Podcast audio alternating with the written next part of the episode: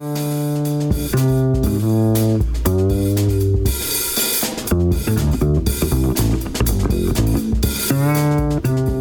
to Leonard Lopate at Large. I'm Leonard Lopate. Robert Hennelly reports for Public Radio, Salon, The Chief Leader, and other news outlets, including this show, where he follows political and economic developments with a particular focus on their effects locally. And Bob Hennelly joins us again now to discuss local and national politics and economics. Welcome back to our show, Bob. Just another quiet month with armed insurrection and a global pandemic. Yeah, um, maybe we'll touch on some of those things, but I want to talk about an article you reported on recently. Before he left office, Trump pardoned 70 people and commuted the sentences of 73 others. Uh, you recently reported on one of the, the people who received a Trump commutation, a Florida ophthalmologist named Solomon Melgen. Hadn't he received a 17 year federal sentence for his conviction in a $73 million Medicare fraud case? Indeed, he had. Uh, this, uh, with the out the door mass pardon of so many, was kind of like a jailbreak, right? Uh, yes, uh, Mr. Uh, Dr. Melgen is uh, someone that people that follow New Jersey politics would know if they had followed the career of Senator Menendez. Um, we went through quite a tribulation a few years back when Dr. Melgen, along with Senator Menendez, uh, were indicted on corruption charges related to, well, in the case of Dr. Melgen, uh, charges that he, um, you know, uh, ripped off Medicare uh, by coming up with surgeries that weren't required. And then, then in the case of uh, Senator Menendez, um, he was accused by the government of blocking and tackling for Dr. Melgen in exchange for gifts. Um, and campaign contributions. Um, and of course, the Senator Menendez, while Dr. Melgen was convicted, Senator Menendez, uh, that jury, it was a hung jury, uh, and the Trump uh, Department of Justice decided not to retry uh, Senator Menendez, but um, the Senate Ethics Panel did severely admonish him for uh, not disclosing those gifts from Dr. Melgen for a number of years. Now, uh, I want to understand this a bit because, uh, well, Melgen got 13 years shaved off of his sentence.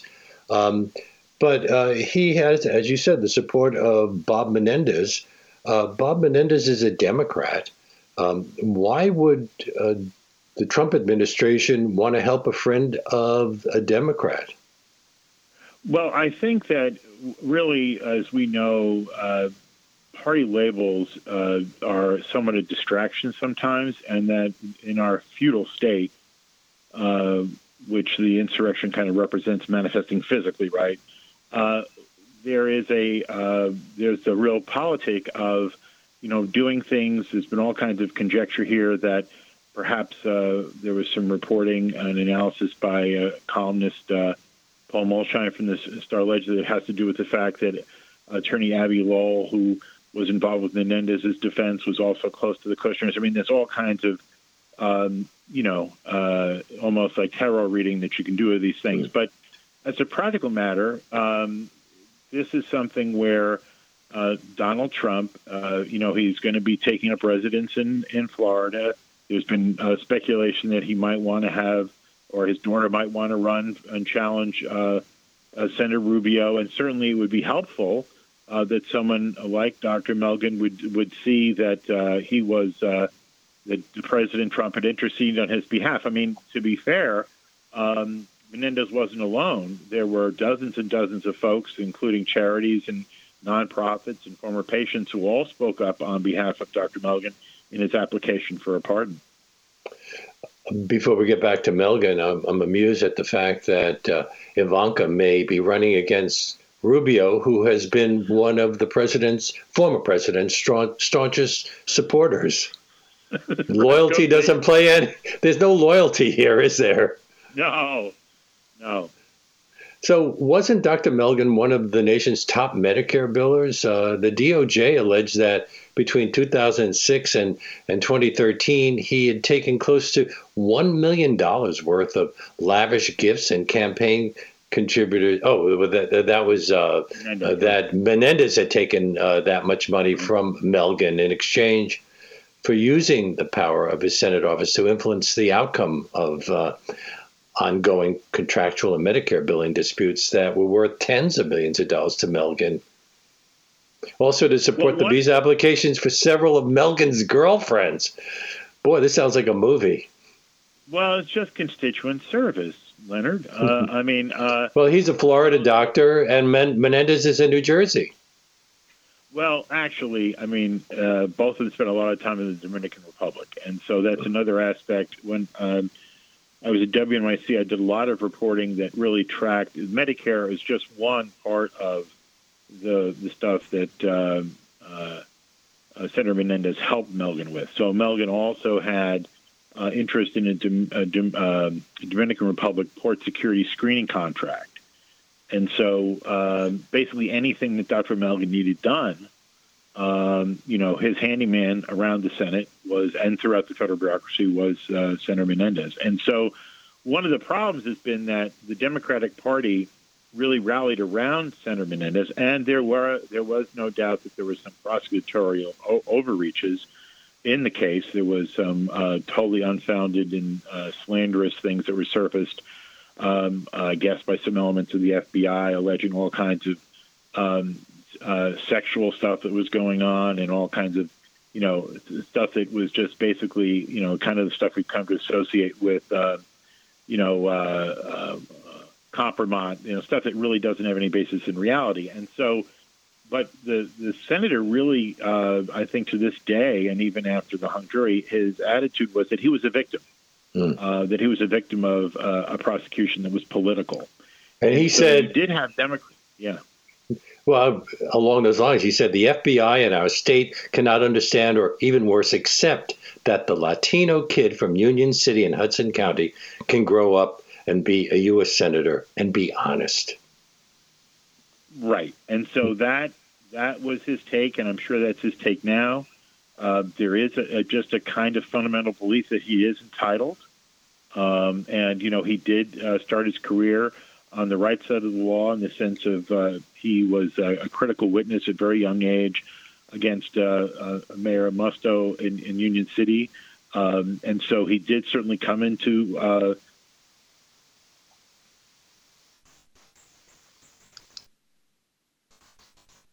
with you know, Hudson County politics are notorious, and he certainly got his traction by by trying to break with that. But subsequently, um, what's what's just happened is the Democratic Party was just as blind when it came to Senator Menendez as what we're seeing now, when you have uh, Republicans like Hawley and Cruz carrying water for President Trump. It's basically, mm-hmm. and that to that degree.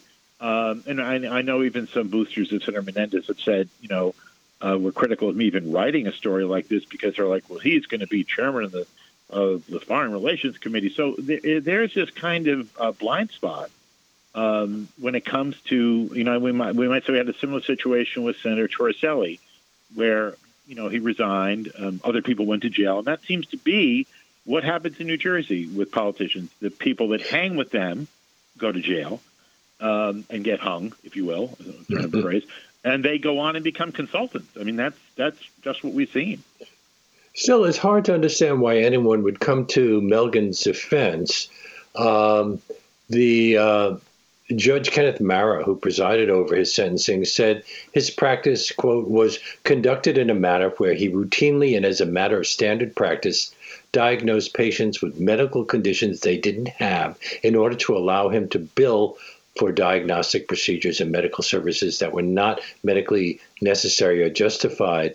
And uh, they would his treatments were uh, described at trial by expert witnesses as elder abuse, unconscionable, and horrifying. Uh, why would Menendez want to come to his aid other than because there was some money in it for him? Because I guess they also had a friendship of sorts, and his understanding is that this good doctor is a philanthropist and provides probably some of this care at a discount or for free. Um, and I mean, that's one of the things I'm in debt to the reporting that um, I saw in the, uh, the Palm Beach Post. The Miami Herald did a much better job than the papers up here that are under the influence of the Democratic Party. And really, you know, I'm, I'm in their debt because it was only in that reporting that you got to read the granular description of the unnecessary procedures that were done to elderly people. I submit to you, he should have been criminally charged for assault. But this gets into this very strange world we're in where if you're a lawyer or a doctor and your malpractice results in physical harm, it's a regulatory matter. It's a white collar crime.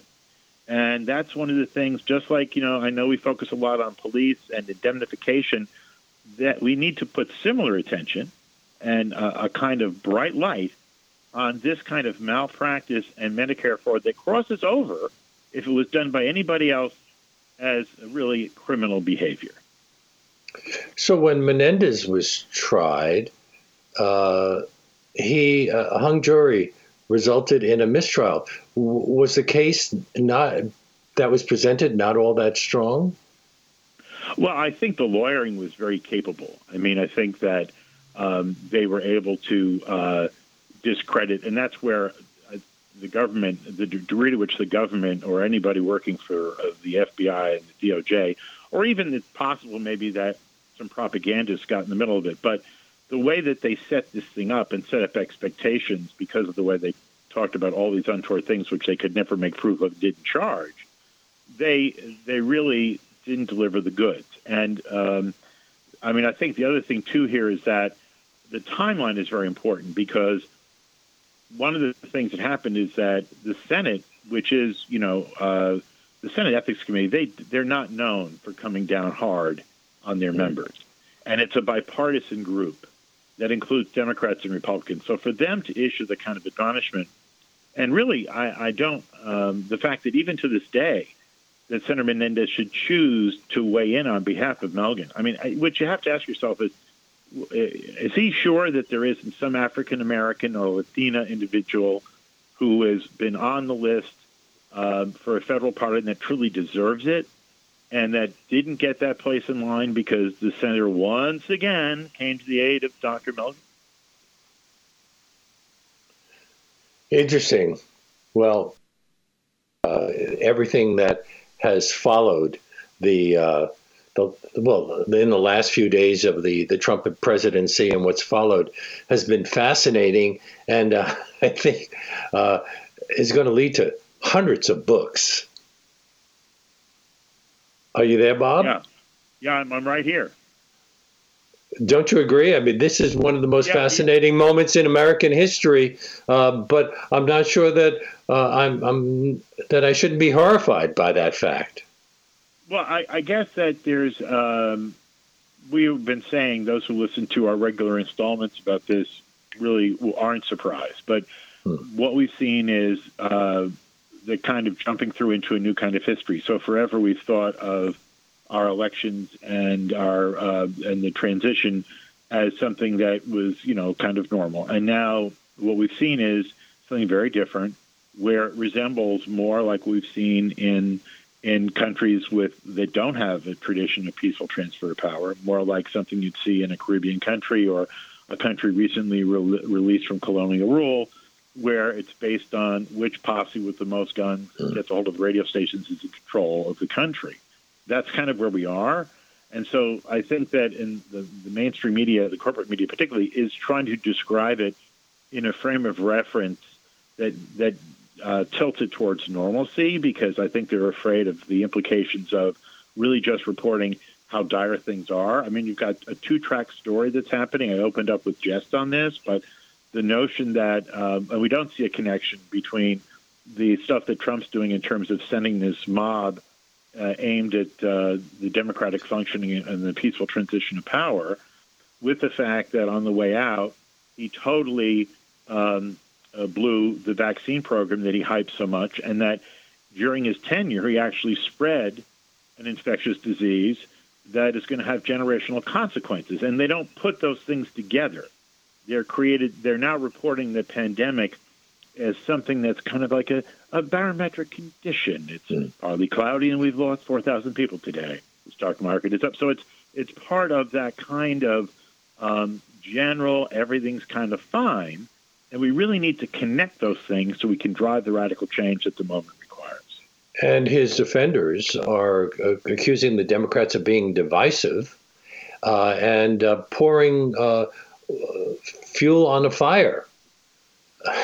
what, right, I mean, where have they been? Right, right. Well, and I think that part of this comes from the fact that the storyline and controlling the storyline is to some degree gives you the ability to uh, slow the rate of inquiry. And so, at its core, what this is about was a, an organized attempt to actually overthrow the United States government. And what we know, the facts we know on the ground, is that for about an hour and a half to two hours, the president of the United States, then Donald J. Trump, did not uh, take any action and ignored requests for him to take only unique actions he could, which was to order in the National Guard. And at point, in fact, the person that did that was um, Vice President Pence, who himself was under a table somewhere in an undisclosed location. And so uh, more attention needs to be focused on what the president chose not to do.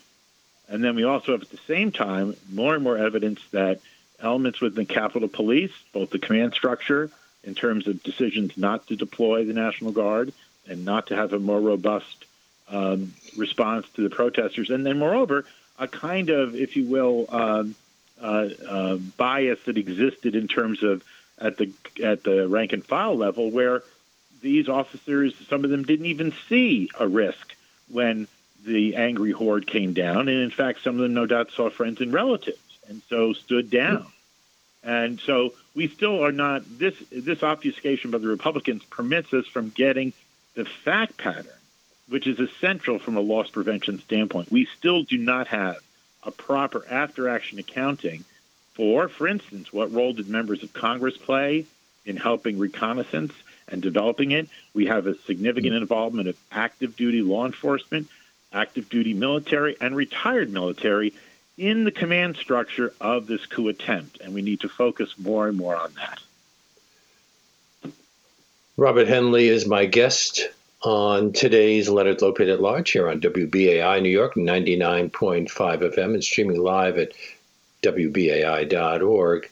We've talked a lot in the past about what happened uh, in the aftermath of the of 9/11, and you wrote recently about efforts by advocates for participants in, in the 9 11 uh, World Trade Center health program to convince Governor Cuomo to expedite access to the coronavirus vaccine for the first responders and civilian survivors who are enrolled in the program who are already suffering from well, many health conditions that make them more susceptible. Um, so, uh, weren't they high on the list of the earliest recipients? Well, first, um, it's important to say that all uh, every category has a problem because we have a lack of the vaccine, which goes back to Donald Trump's catastrophic and willful failure to deliver it. Uh, but part two would be that the World Trade Center Health Program includes thousands and thousands of first responders, and um, it's also open to a lot of uh, survivors. And one of the things that's problematic here is only a fraction of the civilian respond uh, uh, civilians who are there who live in Lower Manhattan and importantly Western Brooklyn because that was also part of the impact zone. Um, even are aware that they may have some World Trade Center condition. And so, uh, an example would be I think there's 95% of the 95,000 first responders are enrolled in the program, and they are guaranteed an annual health screening as a consequence. Uh, and you're right; those people that are active first responders, depending on the civil service title, would be eligible. Uh, but there's a number who are under 65 uh, who are retired, and then you have the case, for instance, of the 19,000 school kids, K through 12, who were ordered unconscionably uh, back into their schools in Lower Manhattan and Western Brooklyn by Rudolph Giuliani under the notion, you know, uh, Christie Todd Whitman, the EPA, uh, said the air was safe to breathe. Remember that. In some ways, it all kinds of presages what we're living with now because a decision was made corruptly to uh, conceal and suppress the actual testing data about how toxic the air was. So we could open up Wall Street. Does that sound familiar to you? Um, and so in the case of these folks that are needing this vaccine, one, they may not be aware. We've got about 19,000 school children uh, who are now young adults. And you, you, uh, you, forgot to mention Stuyvesant High School was also down there, right, and right, that, and that would be and actually one of the great. Uh, uh, uh, Lila Nordstrom is leading this group mm-hmm. called Stuy Health, and if anybody, as a matter of fact, is a public service, you should have her on sometime. StuyHealth.org. It's a nonprofit committed to reaching out to young people who, as you know, have moved all over the country and may not know, even as they approach their, their prime reproductive years, not have a clue that one, they have this, these potential conditions and cancers, and number two, that they are at a higher risk because of COVID, because COVID is particularly difficult for folks with pre-existing respiratory and cancer conditions. Uh, you mentioned uh, Rudolph Giuliani, also Michael Bloomberg. Uh, they both lied about the quality of the air after 9/11 and assured people that it was safe to return to the area. And didn't they also open up some some uh, government bring back some uh, government offices to the area as well fairly soon? Well, oh, there's, I mean, there's there's so much. I mean, one of the great tragedies is uh, there was a lot, there was a mixture of goodwill, naivete, and real cynicism. Um, one of the things that has never been fully examined, but should be, is what the various elected leaders knew about it. We do know from an Inspector General report that came out that was done by the EPA Inspector General a few years after 9 11 that documented that the EPA suppressed information that showed that the air was like liquid Drano, that was, you know, vaporized Drano. Uh, and so there is an open question as to what degree did they make a kind of Faustian bargain, like, well, it's better in the in the in the uh, short run and even the long run to get things back to normal and send a message to the terrorists that we're not going to take it. And uh, we still don't really know any of that. We still don't have any idea of what elected leaders knew. Um, but we do know that uh, the White House at, at, the top level got involved and uh, was very much had their hands all over the press releases that came out that gave people this false sense of security. And even to this day, um, we have areas of uh, projects, NYCHA projects, where the soil hasn't been properly tested that were that were very much affected by what happened on 9/11 and the cleanup afterwards. Pretty much all we hear about it these days is uh, a couple of commercials from law firms that are looking for people who might join in lawsuits about 9 11. Well, one, that, and I have a pet peeve about that. go ahead. Well, I'm going to say one of the things that I wish they would do, and, and don't get me wrong, I, there's a number of those attorneys, because uh, I do a lot of this work with trying to do advocacy. I'm part of civil servants and survivors who get jammed up in the bureaucracy, and and many of them try to do good work. But that uh, graphic that they show, in, uh, repeated, shows a map that has to do with the Victims Compensation Fund, the 9/11 Victims Compensation Fund, part of this Zadroga Act, and that if you are in that Lower Manhattan area, then you're in south of Canal Street, then you're entitled to apply for financial damages, and it can be significant. But for the World Trade Center Health Program, the map would be include Houston and South and Western Brooklyn. And so there's thousands and thousands of people who look at that map and don't think that because it serves the lawyers to point out that yes, to get the the payday that they need, you have to be in Lower Manhattan. But to get health care, uh, and this is really something that needs to be pointed out because we're talking about tens and thousands of people, many of whom may have commuted through there. Um, you know, uh, one of the things that's uh, also problematic is the pandemic has made it harder to have meetings. One of the things that at the chief leader we, have done a lot of work with trying to report on this, and, and there were meetings that could be held. There was a, a great meeting at the uh, Borough Manhattan Community College where people could come and get information on it.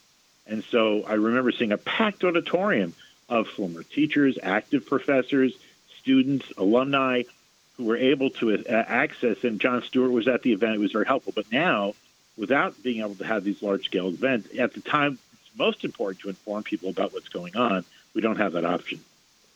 In your article uh, on this, uh, you quoted paramedic Gary Smiley, who is District Council 37's uh, Local 2507 World Trade Center ombudsman, is saying all of the members of our union that we lost to COVID were also WTC responders with significant WTC illnesses. So they're more vulnerable. Oh, it, oh, it is. I just have to shout out uh, Oren Barzilay, president of Local 2507, Gary Smiley, um, and then Vinci Variale, Local 3621, the EMT officers.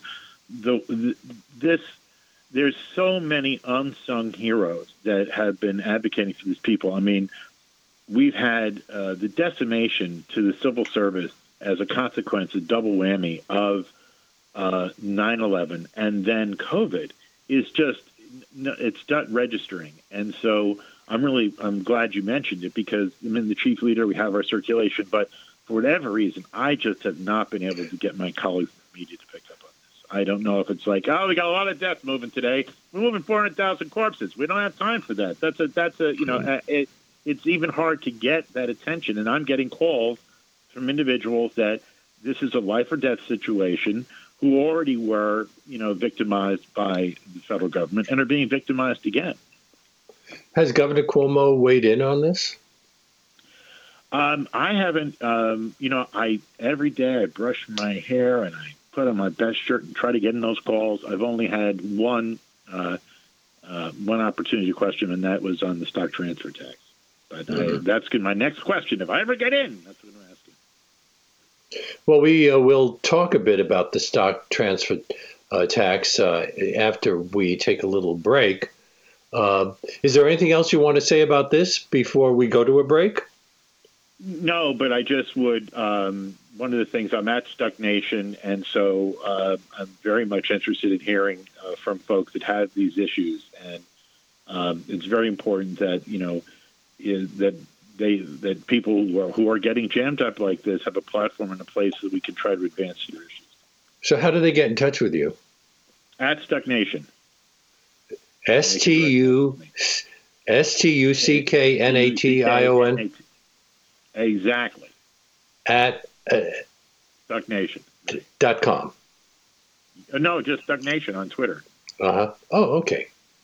Well, you are listening to Leonard Lopate at large on WBAI. Uh, I have not yet been banned by Twitter uh, on WBAI New York 99.5 FM and streaming live at WBAI.org.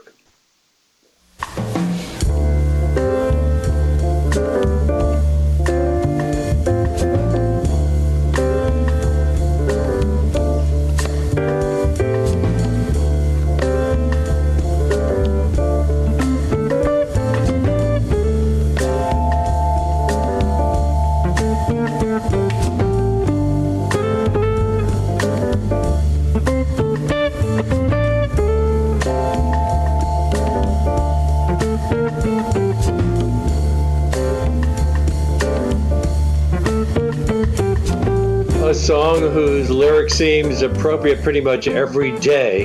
I heard the news today, oh boy.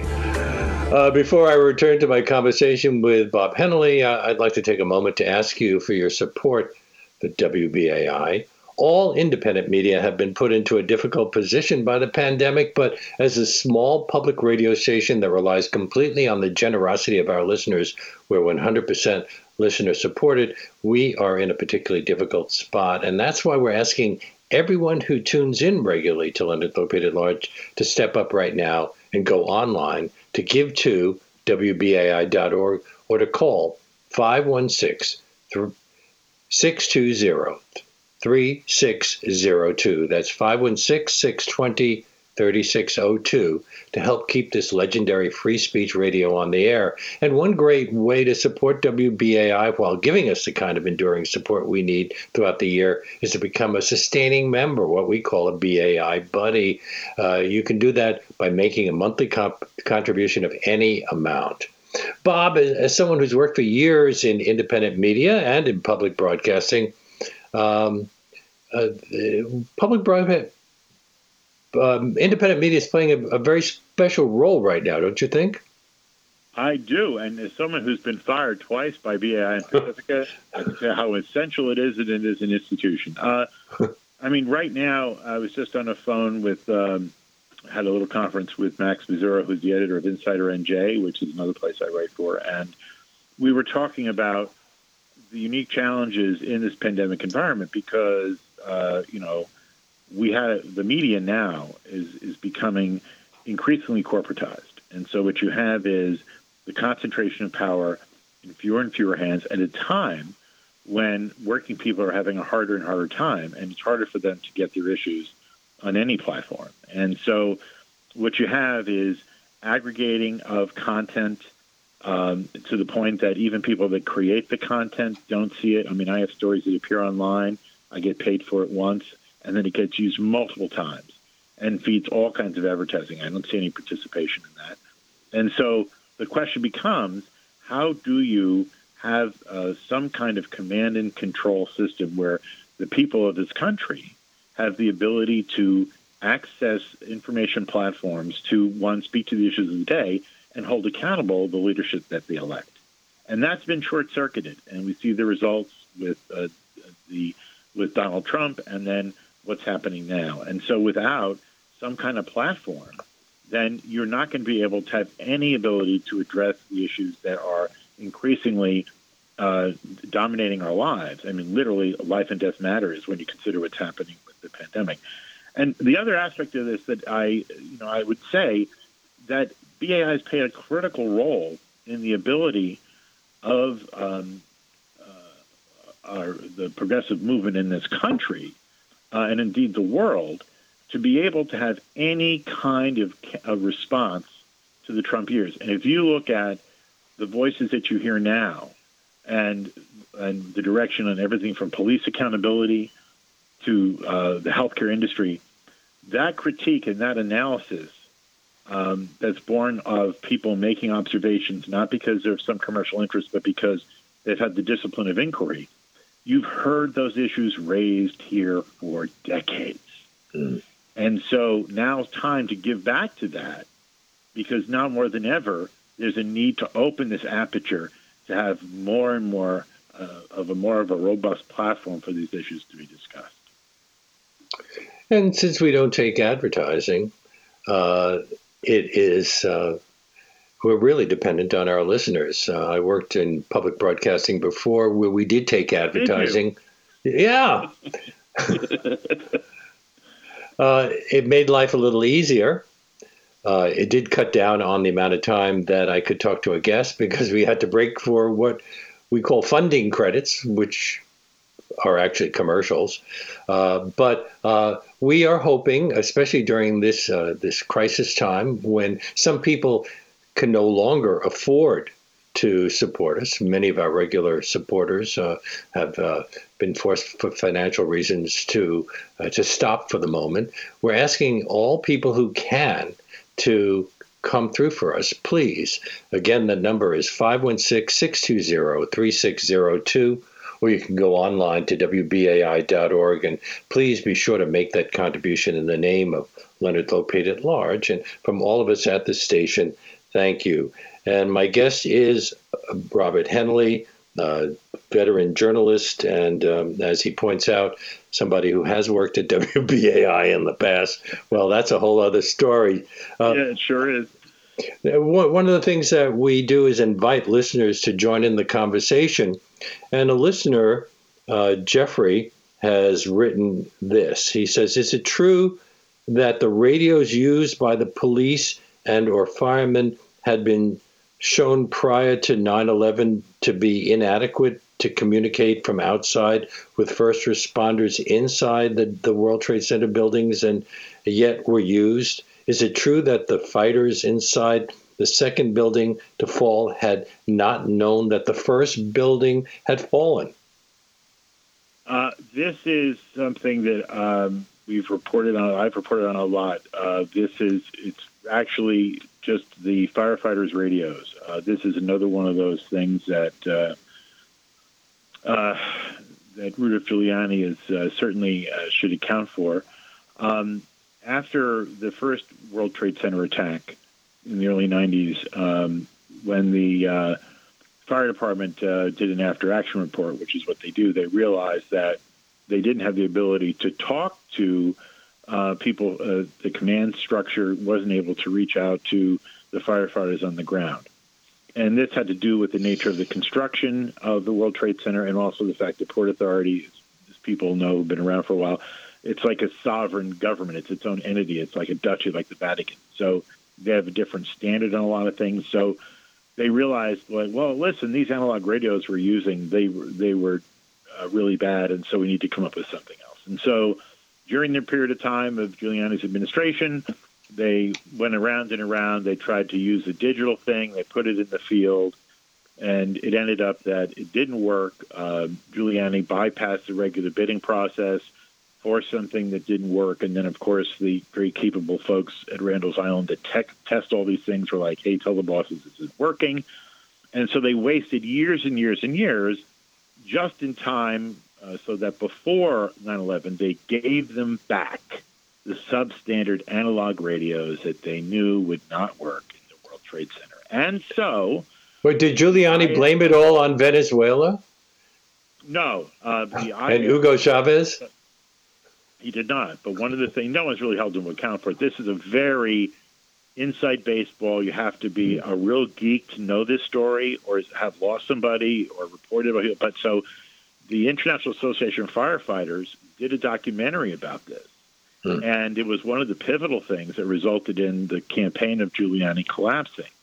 Um, it is uh, something IFF firefighters who followed this are clear that at least, I think it's some 100, maybe more, out of the 343 perished when they didn't hear the order uh, to evacuate the building. This was dealt with by the 9 11 Commission, uh, but once again, um, Giuliani benefited from the glow given to him by the press corps. Mm. Um, and he was going to be America's mayor no matter what. And a lot of that had to do with the fact that when he was a prosecutor, he used to give anonymous tips about which perps he was going to arrest. And so, to some degree, Rudolph Giuliani is a creation of the media. And so now, you know, there's a lot of people that have paid the price for that. But that's a very important point about this. And to this day, even, uh, there's a lot of work that needs to be done on interoperability. Uh, we saw that come up in the after action stuff about what happened at the Capitol. Um, and then also things as basic as um, how often do we have, even to this day, um, the cell service platform, because we've let telecom run the show, uh, we don't have a robust enough cell system. And so when you need the cell phone the most, people probably noticed during the storm, that when you dial into 911, mm-hmm. there's a fairly good chance on some occasion you will get, sorry, we can't answer it because of call volume. So, yeah, that's that's an important story. We shouldn't forget it. And we thank Jeffrey for writing in about it uh, uh, and remind listeners that if uh, you want to, to, write during a show, um, my email address here is leonardlopate at wbai.org. Um, there was, you mentioned uh, earlier uh, the uh, the proposed stock transfer bill. There was a Zoom meeting this morning about it by uh, it's it's in the New York State Legislature intended to lift New York out of the COVID nineteen economic crisis and and rebuild the infrastructure. Um, can you explain? Sure. So this was something that um, back in 1905, a Republican governor in New York State, uh, facing a five million, that's with an M, uh, budget crisis, decided to go with this, and it is uh, five cents. That would be a nickel uh, per one hundred dollars. That's a nickel uh, for one hundred dollars worth of a stock transfer. That was what the tax was, and so at the time, the New York Times uh, predicted that it would be the end of Wall Street. Wall Street would move to New Jersey and then they had to retract that editorial because it worked out fine. And so the state of New York collected that. Um, and then up around the early 1980s, um, you had uh, Governor Carey and Mayor Beame decide that they would, you know, uh, uh, rebate it back to Wall Street. Uh, let them keep it. And so this way would entice them to stay. And so we haven't collected that nickel uh, since. And so uh, Senator James Sanders and Senator Phil Steck from up around Schenectady are trying to have us um, shift and just turn the button on so we start collecting it. And it's estimated that since we stopped collecting it, it's like over $400 billion. In the last 10 years, it's around $138 billion that we have turned over to Wall Street. And what have we done instead, Leonard? We've borrowed. And who is that money going to? Well, it goes in the forms of debt service, hmm. which is to Wall Street. Wall Street doesn't exactly. Now you're getting the picture. So uh, there was a Zoom meeting. Uh, did you watch it?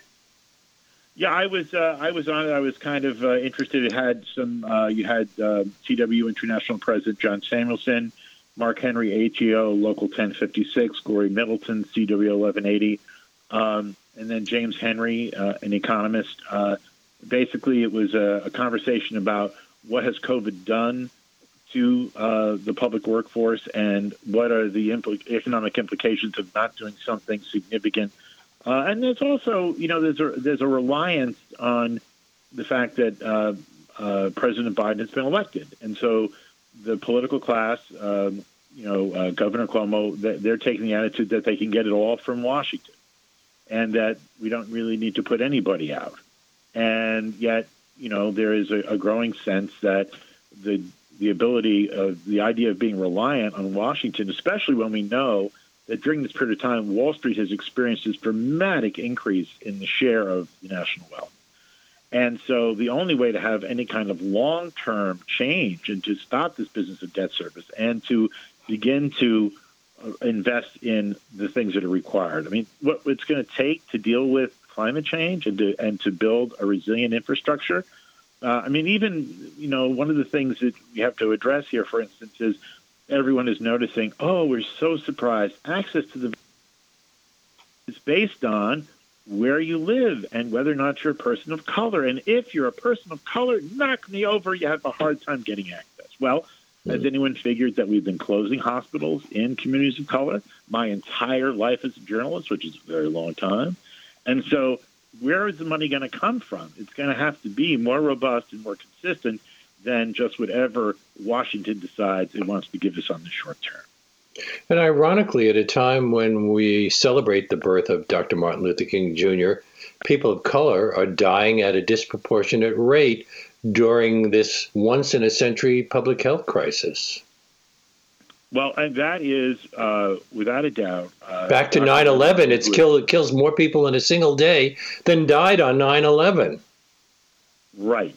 And so this this has to do with the fact that America's population is more chronically ill. And that is because we have been restricting health care based on the ability to pay. That's been the rationale.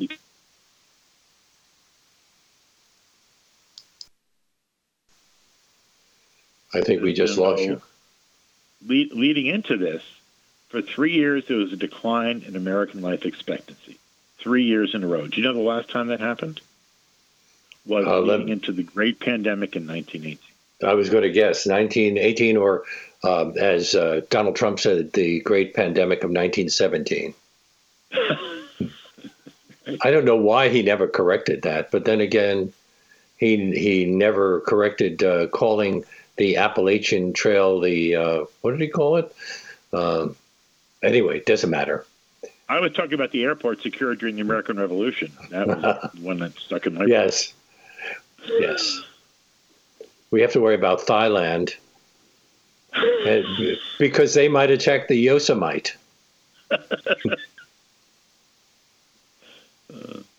and there are people who are sending me these uh, these posts claiming that Joe Biden is uh, is uh, suffering from dementia. It's people who don't see any problem with what with all the things we've been saying about Donald Trump? Well, um, yeah. So I mean, I think that anything that that's kind of a distraction. Um, but I'm glad. I'm sure that they feel empowered that you mentioned it. you also reported that unions that represent close to 2 million federal workers are, are praising President Biden's uh, revocation of three executive orders by then President Trump in 2018. What did they do? So, uh, right from the very beginning, this has been underreported because Oh yeah. By the way, so a listener a listener tells me it was the Appalachian Trail. He called it the Tallahassee Trail. I just want to clear that up.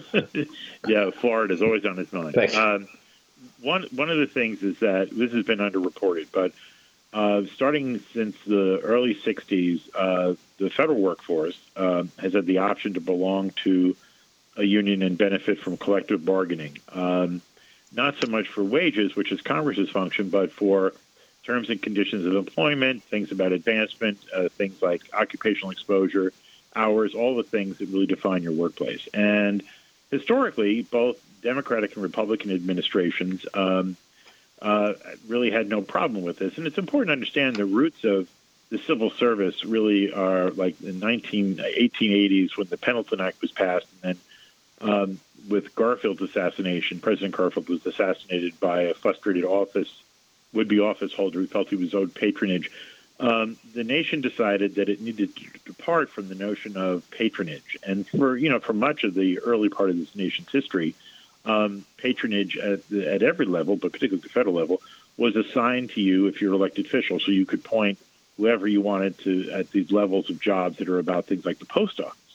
Well, this decision to have uh, a professional, uh, merit-based, uh, non-partisan uh, cadre of uh, government officials got traction, and, and it pretty much enjoyed support. And then when Trump came in, um, he made a point of targeting it because there are certain folks from you know uh, the right-wing think tanks that were all of a sudden given a chance to, and we've seen this, right? We saw him put in someone who was against labor to dismantle the Labor Department. We saw him put in someone who was against the environmental movement and environmental regulation in charge of the EPA. Similarly, and education, charge, Betsy DeVos. Right, exactly.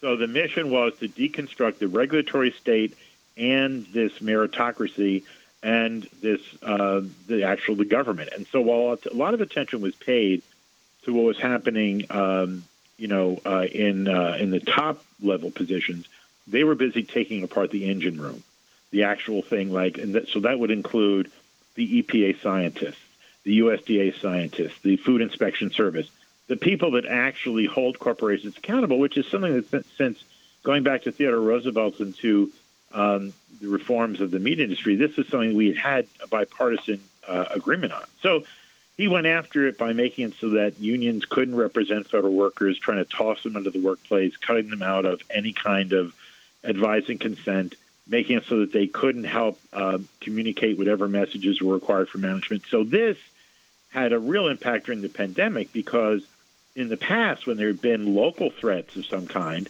the management union relationship was important to get the word out to keep federal workers and the public safe. But by going to war with the unions, he had blown up that. And so um, he, uh, President Biden, reversed that by getting rid of those executive orders.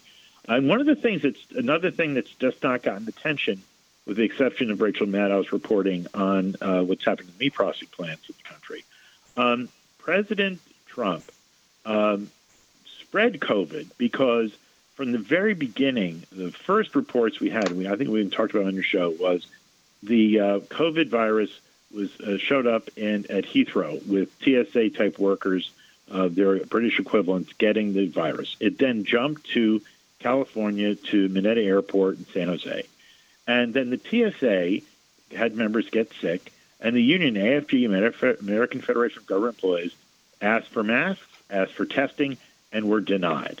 And this happened at every place, and this includes Veterans Administration hospitals. Imagine how many there are there. Bureau of Prison Facilities, I mean, basically every federal installation in all the territories and in all the states, the workforce was put on the front lines without any of the basic protections that were required. And that resulted in a huge amount of death, which no one wants to talk about.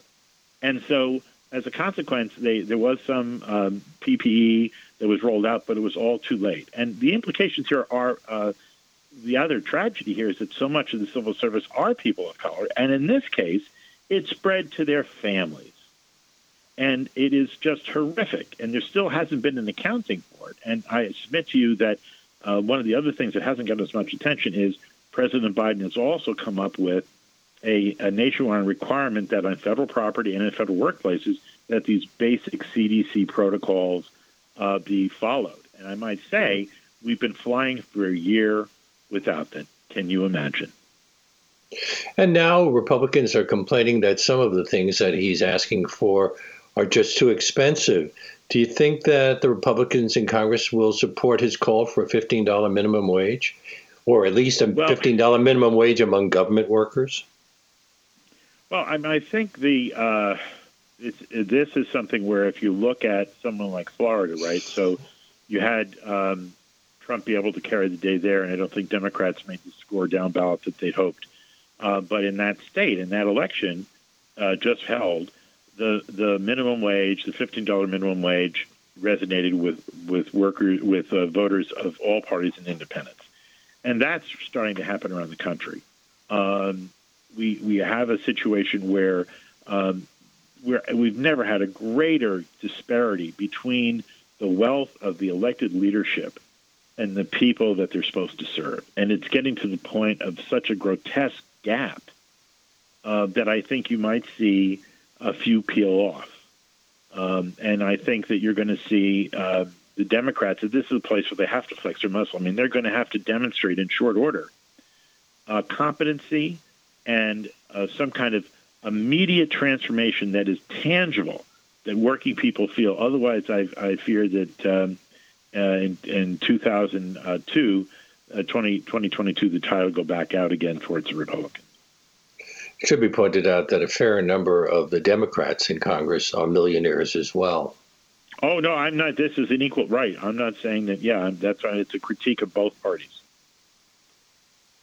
So, what are you uh, covering right now? We only have a, a minute or two to to go, but uh, what what story are you on right now?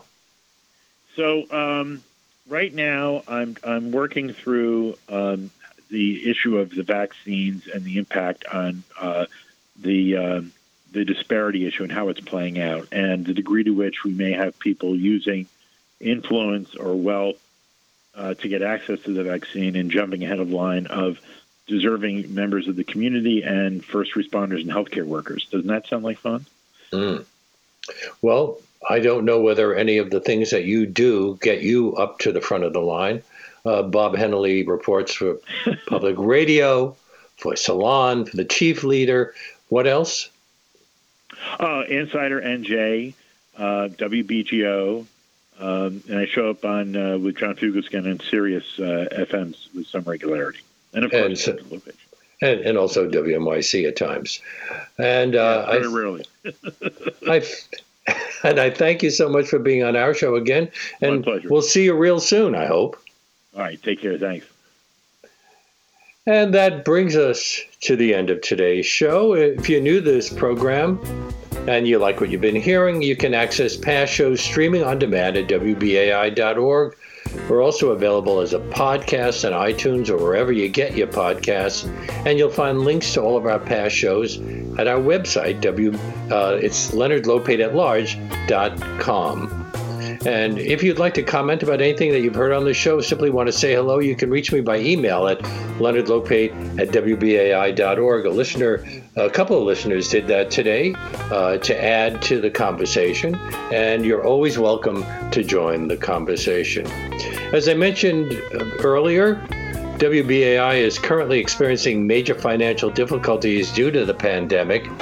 And uh, we're asking anyone who isn't already supporting the station to become a member by going online to give to WBAI.org or by calling 516 620 3602. And we hope that you will consider becoming a sustaining member, a BAI buddy, which means that uh, uh, you will be giving us 10 15 20 dollars whatever you're comfortable with a month to help us keep this whole thing going keeping this show going and keeping this station going. So please call 516-620-3602 or go to give2wbai.org and be sure that you're doing it uh, in the name of Leonard Lopate at large. And then we also hope that you can join us on tomorrow's show when Jonathan Daniel Wells will discuss his new book. Interestingly, uh, follow up to what we were saying about Wall Street, the book is The Kidnapping Club Wall Street, slavery, and resistance on the eve of the Civil War. We'll see you then.